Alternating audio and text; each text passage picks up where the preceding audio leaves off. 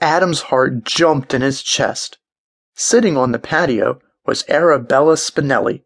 She was dressed in her usual skirt and flowing top. As before, she had on lots of colorful jewelry. This time, her hair was tied in a black bandana, with two thick braids flowing down her back. Had she been there the whole time? I didn't mean to scare you. Uh, no, uh, you didn't, Adam said, his heart still pounding. Belle took out a small digital camera. Do you mind? she asked.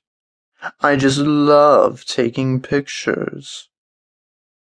You want a picture of me? Adam asked. Sure, why not? I guess it would be okay, Adam said. She held up the camera with her eye at the viewfinder, but she did not snap a picture. Finally, she answered Adam's quizzical expression.